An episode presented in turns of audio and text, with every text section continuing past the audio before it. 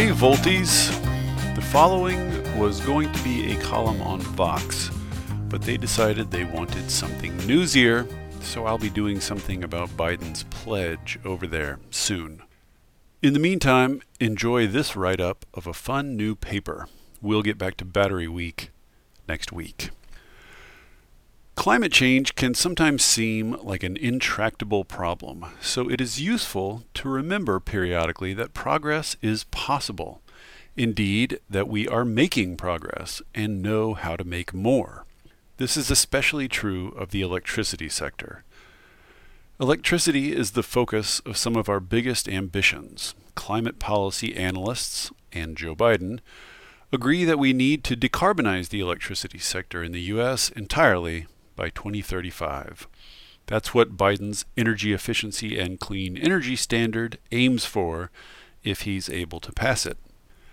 That's an incredibly ambitious target for the next 15 years, but a look at the last 15 years shows that rapid change is possible. Headline 1 The U.S. electricity sector is decarbonizing faster than expected. To illustrate the point, Lawrence Berkeley National Laboratory senior researcher Ryan Wiser undertook a simple project. He went back 15 years and looked at the U.S. Energy Information Administration's 2005 projections for the electricity sector to compare them with what actually happened. Specifically, he looked at EIA's business as usual or BAU scenario, its projection of what would happen if 2005 policy were frozen in place. He also looked at other projections to make sure EIA wasn't an outlier. Here's the top line conclusion Quote, 15 years ago, many business as usual projections anticipated that annual carbon dioxide emissions from power supply in the United States would reach 3,000 million metric tons in 2020. In fact, direct power sector CO2 emissions in 2020 were 1,450 million metric tons, roughly 50% below the earlier projections. By this metric, in only 15 years, the country's power sector has gone halfway to zero emissions. Not bad. Of course, as Wiser acknowledges, this is about the rosiest possible lens through which to look at this data. 2020 was an unusual year. The pandemic drove demand and emissions down. Using 2019 numbers instead, the decline from BAU is 46%. If you measure how much power sector emissions fell from 2005 to 2020 in absolute terms, rather than relative to expectations, the decline is 40%. Measuring absolute decline with 2019 numbers gets you 33%. If you look at total energy related emissions, not just electricity, but all energy, they are down 39% relative to BAU. It's evident that electricity is making the fastest progress. Nonetheless, no matter how you look at it, in terms of emissions, we're doing much better than BAU in the electricity sector. Here's a breakdown of emission declines in the electricity sector and its component subsectors relative to BAU projections and absolute levels for both 2020 and 2019.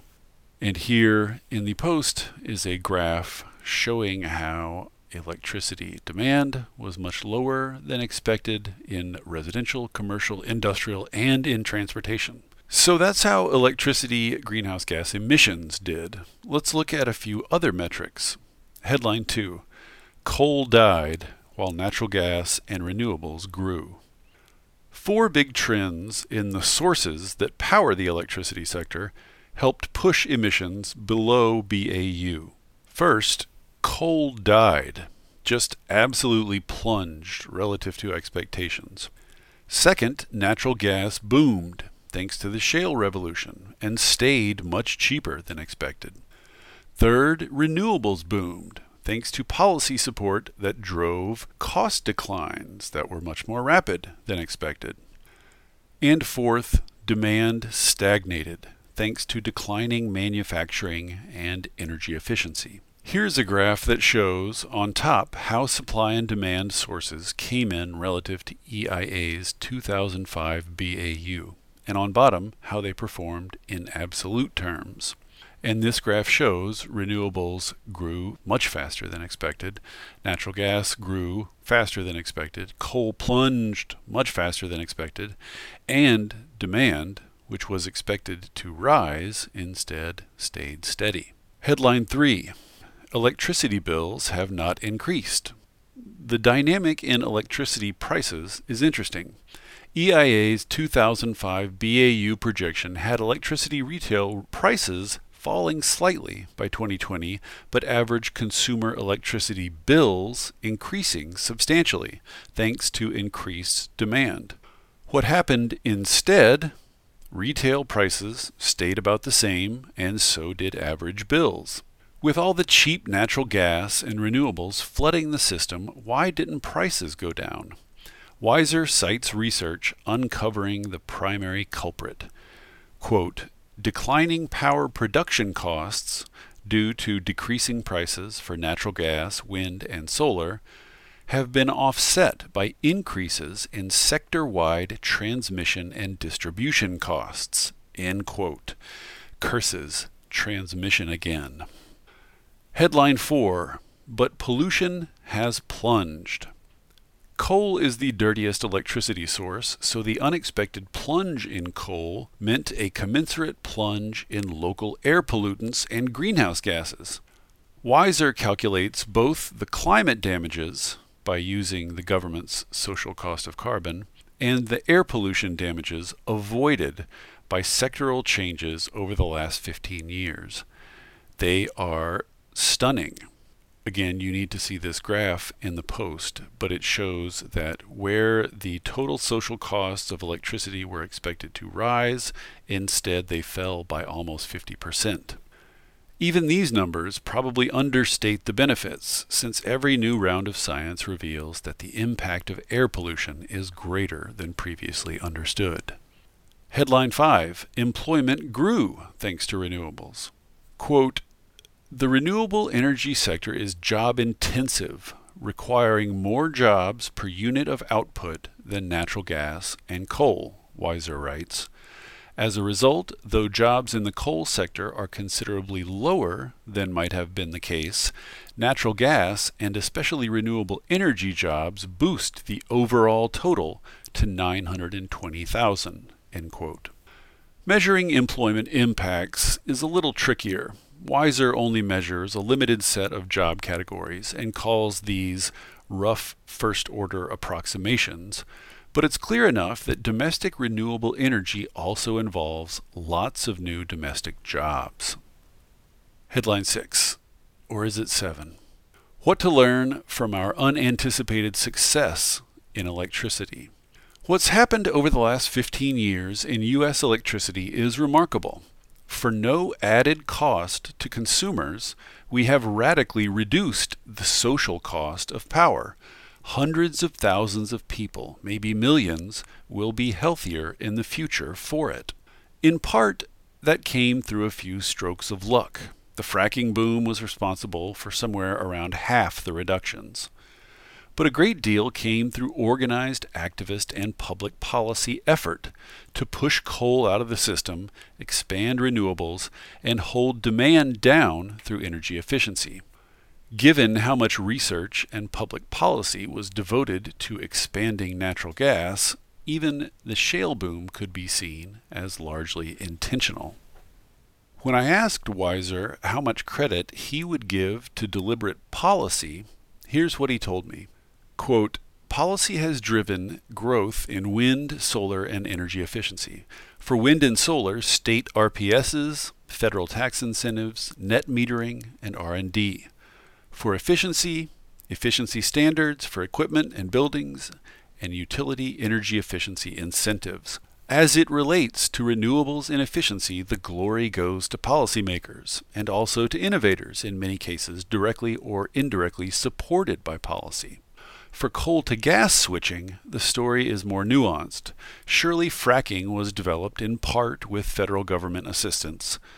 As well, pressure campaigns by many advocates have supported the retirement of coal assets. But one also has to accept that this storyline is not one that solely relates to policy intervention.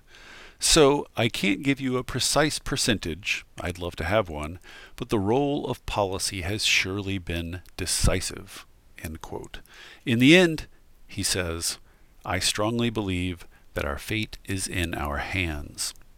Given the mix of purposeful policy and happy fate in the outcome of the last 15 years, the paper itself draws two lessons.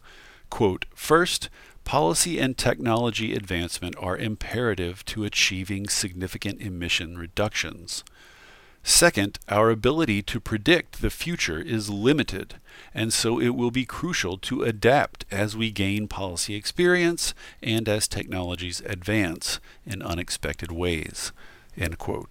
Push on policy and technology and be open to experimentation and revision, not bad guides in any area of politics.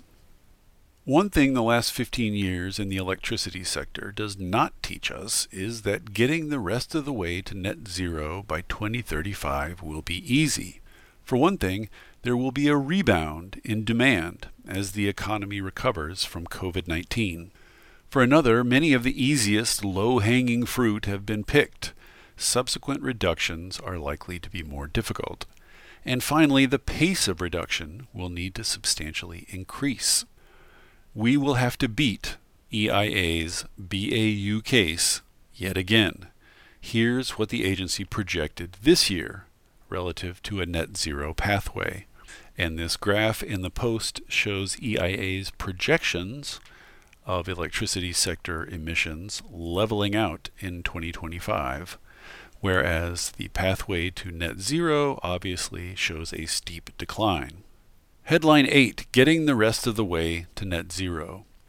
Quote, Past success does not trivialize the challenges that remain for further decarbonization in the power sector and beyond, Wiser writes, nor does it offer a specific roadmap for how best to achieve those additional reductions.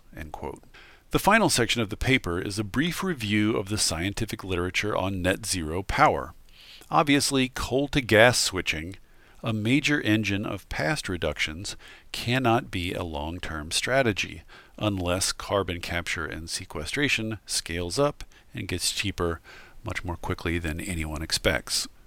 So the next 15 years will primarily be about scaling up solar, wind, and battery storage, which are rapidly falling in cost.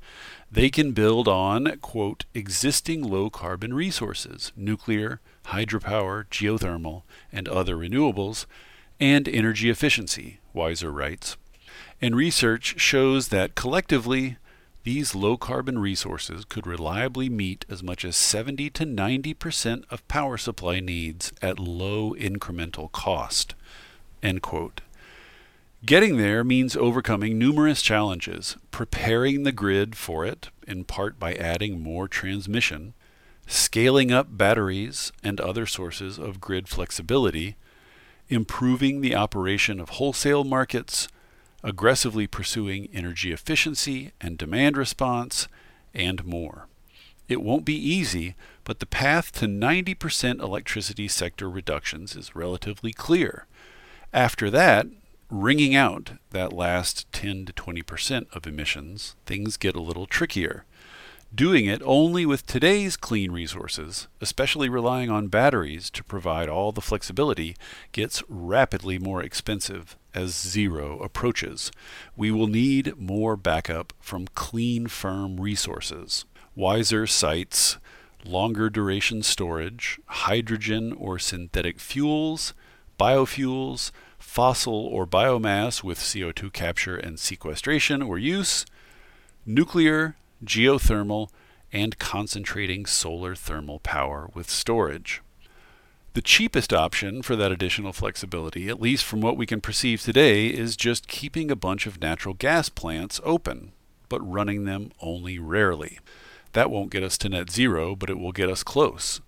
When I pressed Wiser on which clean, firm resources he would bet on eventually replacing those plants, he cited, quote, using hydrogen in existing retrofitted gas plants and newer longer duration storage techs. It will be important over the coming years to research and innovate on those clean, firm sources, even as we rapidly scale up the clean tech we already have. It's a daunting task, but recent history shows we can make rapid progress, even with a patchwork of uncoordinated state policy efforts. Imagine what we could do with a concerted, well funded federal effort. We could beat expectations again. Thanks for listening, y'all. See you next time.